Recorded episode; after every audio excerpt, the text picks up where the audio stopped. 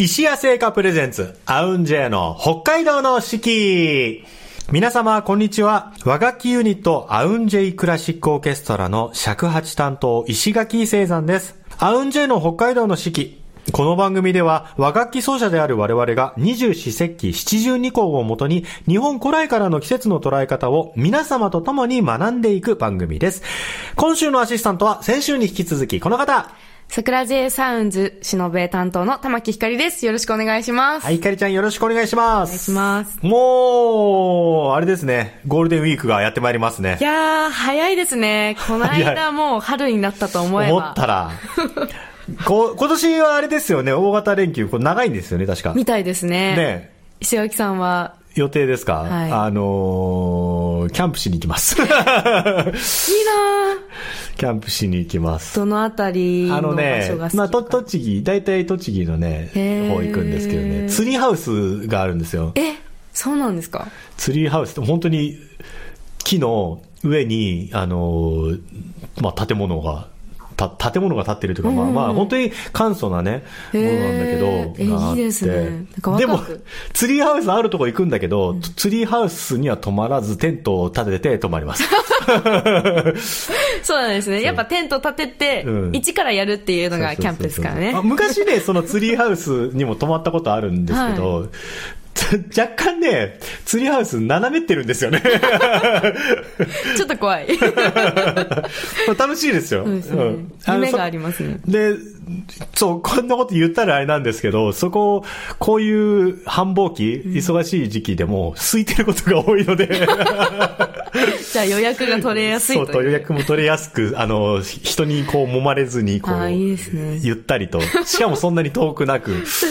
楽しめるんで、ツリーハウスね、そう、ななんかありますか？大型連休のこう、予定みたいな。ステンウィークちょっとまだ決めてないんですけど、うんうん。でもそれこそ私もキャンプすごい好きで、好あ、そうなんだ。きなんですけど、と言いながら、はいはい。まあちょっとエセ、エセな感じも入ってて、え、それは何？誰か、立ててくれたテントに一緒に泊まらせてもらうみたいな感じ？えっと、前回は初めて自分でテントをやってみて、道具は全部一応持ってるんですけど、ソロキャンってこと？あの、一個ずつのテントで寝るっていう、ほうほうほう三人で友達と行ってえ、もうそれぞれのテントを立ててっていうことをやったりとか、え、ちゃんとあの、ポールとかをこう、差し込んだりして立てるやつ？なんか私のは、こう、天井っていうんですか、に、この十字で、こうはいはいはいはい。2本のワイヤーがあってっていう、結構簡易的に立てられるやつで、ん。友人のはこう、ポール立ててとか、うんうんうん。あとは、もう一人の子は空気を入れて、立たせるっていう、そんなもんあるんだ。はい、あるみたいです。っていうので、ちょっとキャンプはいいなと思いましたねキ。ャンプいいですよね。今、これぐらいの時期だったら、すあの、暑すぎずね。はい。えーキャンプするんで、じゃあ、まあやっぱもちろんバーベキューして。そうなんですよ。もう、そそれが楽しみはいそれとビールっていう。あ、まあね。そうだよね。え、友達といって火起こしとかするでしょ？します。へえ。ちょっと本当にまだ始めたばかりというかおうおう、で、秋に始めたんですけど、昨年のうんうん秋に始めて、で、その前からは行ってたんですけど、友達のテントに泊まらせてもらったりとか、うんうんうんあとはコテージに泊まっていたりとかしたのでちょっとそろそろ本格的にやりたいなっていうふうに思ってますい。やーいや、もうね、やり出すと気持ちいいし、楽しいですよね。そうなんですよね。あんなにリフレッシュできるんだっていうのを感じて、はい。なんか自然の中に。あの、なんだろうな、芝っていうか、まあ土って言ったらいいのかな、の上で寝るのってやっぱ気持ちいいですよね気。持ちいいですね。僕ね、初めて、キャンプっていうかテントを張って寝た経験っていうのが中2の頃で、中2の時にその、オーストラリアの、そのタスマニア島というところに、海外派遣、学校から各1名ずつ、男女1名ずつ出していくみたいなやつに行かせてもらった時に、へー2週間ちょっとはい。行ってたんだけど、そこでなんか、川沿いかななんかまあ、ちょっとハイキングというかまあしばらく歩いてって、まあそれこそその、その行った場所でカレーみんなで作って、でテントの中で寝るっていう感じだったんだけど、その時の寝た場所が、もうね、なんて言ったらいいの？砂利、砂利の上、でも砂利って言っても、はい。一個一個の石の大きさが、はい。直径10センチぐらいあるわけよ。ごっつん、ごっつんごっつんなのもう。そのごっつんごっつんなところにテント、まあ、無理やり張ってあって寝るから、もうね、寝心地はとりあえず良くないわけよ、ももうマットとかも敷かずに、う。まあ、一応だから、ね、寝袋を着て、一人一個ずつあったんだけど、それでも痛いですもんね。あれをやった時は、もうキャンプいいかなって思ったけど、確かに。あれ芝生のある土のはい上にちゃんと綺麗に貼れたら、気持ちいいよ、いや、そんなにそれで昔のテントの様子は知らないけど、最近のやつって多分すごい立てやすい、に。はい。あの、作りやすいテントになってると思うんで、やったことないっていう方もね、そうですねよ。かったらぜひぜひ。ぜひ。結構びっくりするぐらいちっちゃくなるもんね、それでそうな畳んだら。んですよ。めちゃめちゃコンパクトで、うんもう大きいリュックにもうガッガッガッっていろんなのが入るなっていうふうに思って、そう。だから車がなくても、こう電車で行けるキャンプ場とかあるじゃないですか。奥多摩とか、うんうんそういうところだと、こう、まあ、レンタカーしたり、お車もお持ちの方もいいかもしれないんですけど、うん電車でフラッと行くこともできるんだなっていうふうにうんうんうんうん思いました。確かに。でもなんかひかりちゃんそういうアウトドアバリッと行くっていうイメージがあんまなかったから、そうですよね。すごい、なんつうんだろうな、あの、山奥の旅館に泊まってそうな。人、人のある旅館に泊まってそうなイメージ。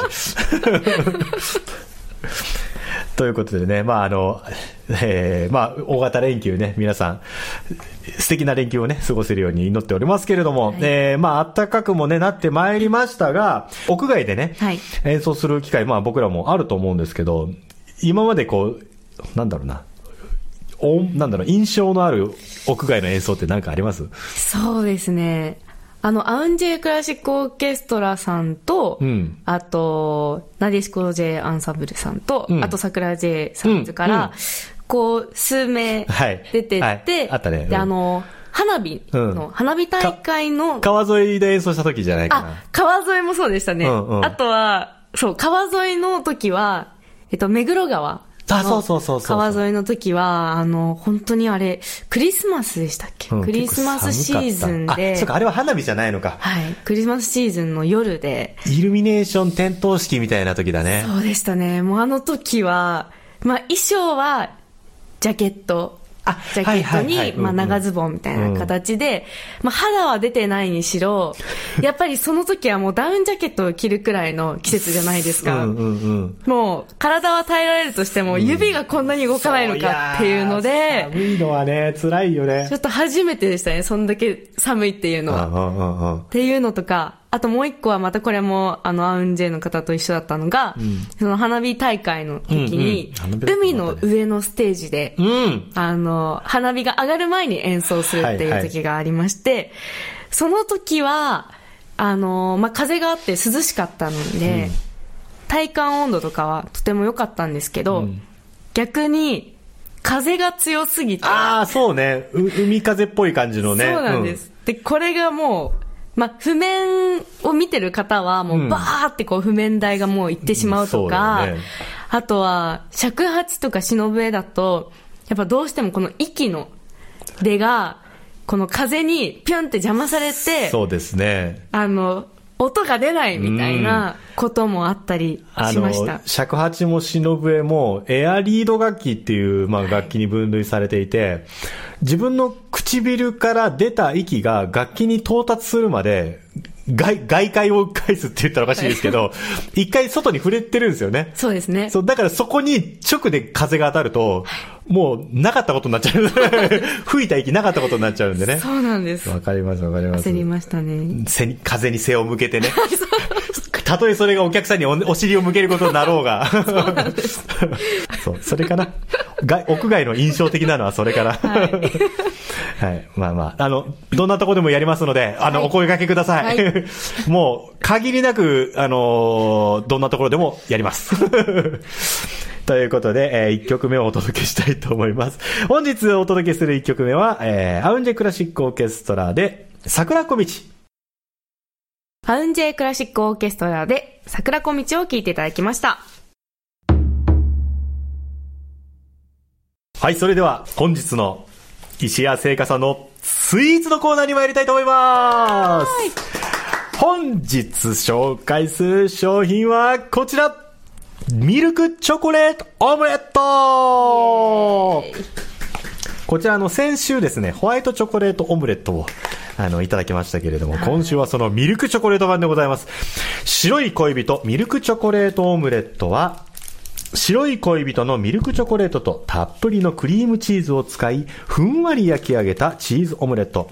白い恋人ブラックに使用しているチョコレートのまろやかな味わいがマッチした北海道のお菓子メーカーならではのコラボスイーツ第2弾です。ということで、こちらはあの、石屋製菓さんとですね、函館洋菓子スナフルスさんのコラボスイーツということですね。あの、スナッフルさんのチーズオムレットと石安さんのこの白い恋人のコラボ商品。先週のホワイトチョコレートオムレットもめちゃくちゃ美味しかったですが、ペロリでした。これもまた期待で、期待の一品ですよ。ミルクチョコレートオムレットいただきたいと思います。いただきます。チーズ、ホワイトチョコレートとチーズってなんとなく想像するけど、このミルクチョコレートとチーズオムレットっていうのは、どんな感じなんですかね。いね。いいただきますき。ます。あ、なあ、うんうん、なるほど。なんかこう力強い感じ、すごい。あー、美味しい。うん。なんか、ホワイトの方ってこう、もう本当にふわーっとした、はいね、なくなっちゃうって感じだったけど、結構しっかりめな。ね、ミルクチョコレートのこの風味というか味わいが、えー、美味しい。うわー、すごいな、これまた。うん。これはコーヒーかなあ、紅茶もいいなこのコラボの商品いろいろありますけど、やっぱ、まあ基本的にどれも美味しいんですけど、はは、もう美味しいですね、これもい。ね。美味しいですね。えー、美味しい。これめちゃめちゃハイミルクなチョコレートって感じがします、ね。はい、ミルク。ハイミルクですね。クリームチーズのコクと、んまあ、白い恋人ブラック白い恋人ブラックってねあの白いパッケージのまあこれね白いパッケージのやつで中にちょっと黒い黒いなんて言ったらいいのかな、まあ、普通のミルクチョコレートが使ってあるもうこの期間限定商品ですねこちらもね。うん。大切な人のハートをキャッチする北海道からの贈り物。皆様に幸せをお届けします。幸せです。幸せです。幸せ。届いております。うん。うん。いやこれもあっという間になくなっちゃうな。うん。美味しい。美味しい。本日ご紹介したスイーツこちらはですね札幌市内直営店ピカデリー西四本店道内の特約店そして西屋オンラインショップ通販で日本全国どちらからでもお求めいただけます。白い恋人と、えチーズオムレット、えこのコラボ商品をぜひぜひ皆さんもご賞味くださいご賞味くださいご賞味ください。どうぞっておかしいですよね。ご賞味ください。本日紹介したご商品はミルクチョコレートオムレットでしたこれもうまいよ美味しかった。それでは本日の七十二項のコーナーに参ります。日本には七十二項という72の季節があります。季節ごとの鳥や虫、植物、天候などの様子が72の時効の名前になっており、約5日ごとの自然の変化を知ることで、きめ細やかな季節の移り変わりを感じることができます。二十四節気が、えー今回から変わりまして、えー国雨、穀雨とは、たくさんの穀物を潤す春の雨が降る頃のこと。この季節の終わりには、夏の始まりを告げる八十八夜が訪れます。もう夏だってよ。なんか春を、春を楽しむつもりだったのに、もう夏来ちゃう。えー、春の、春の雨の名前、まあ、穀雨っていうのもそうなんですけど、春の雨の名前っていうのね、春の雨で春雨ですよね。はい。で、なんかね、穀、穀物を育む雨のことを随雨。うーん。あのね、応変に、あの、は、まあ、橋っていう字の応変ですね。随雨って言ったりですね。草木を潤す雨を関雨、甘い雨で関雨。へえ。で、秋、春の長雨のことは秋林。春に、これ雨冠に林、秋林、あ、春林か。春林。早く咲いてと花に促す花の雨のことを、咲花雨。あの、咲いて、催促の際に、花に雨で咲花雨。すごいね。菜の花が咲く頃に降る、菜種梅雨。うん、すごいな。長く降りすぎて、うつぎの花が腐ってしまうほどという、うの花くたしっていう えー、面白いですね。へすごい。ということで、その中のですね、七十二個最初に来るのが、えー、足、初めて生ず。足、初めて生ず。水辺の足が目を吹き始める頃。夏には背を伸ばし、秋には金、えー、金色の穂が風になびきますと。で、もう一つ今週ありまして、えー、霜、やんで、苗、いず。霜、やんで、苗、いず。霜の覆いが取れ、健やかに苗が育つ頃、種もみが芽吹き、すくすくと青々と伸びていきます。ということですね。まあ、なんか、両方とも何かが生えてくるよっていうはい、足だったり苗だったり、うんまあ、そういうやっぱ生命のね、はい、こう生まれてくる育っていく時期ってことですかね。うんということで、えー、国のこのアーシー初めて小図と下やんで苗伊豆をどうしようか。じゃあ、せっかくなんで、足、足の人と苗の人にしますか？はい。はい。どんな、どんな違いがあるのかは置いといて。はい、それでは、えー、篠笛と、えー、尺八は今回は、えー、二尺三寸という長さで、えー、取り組みたいと思います。足、初めて小図。そして、下やんで、苗、伊豆。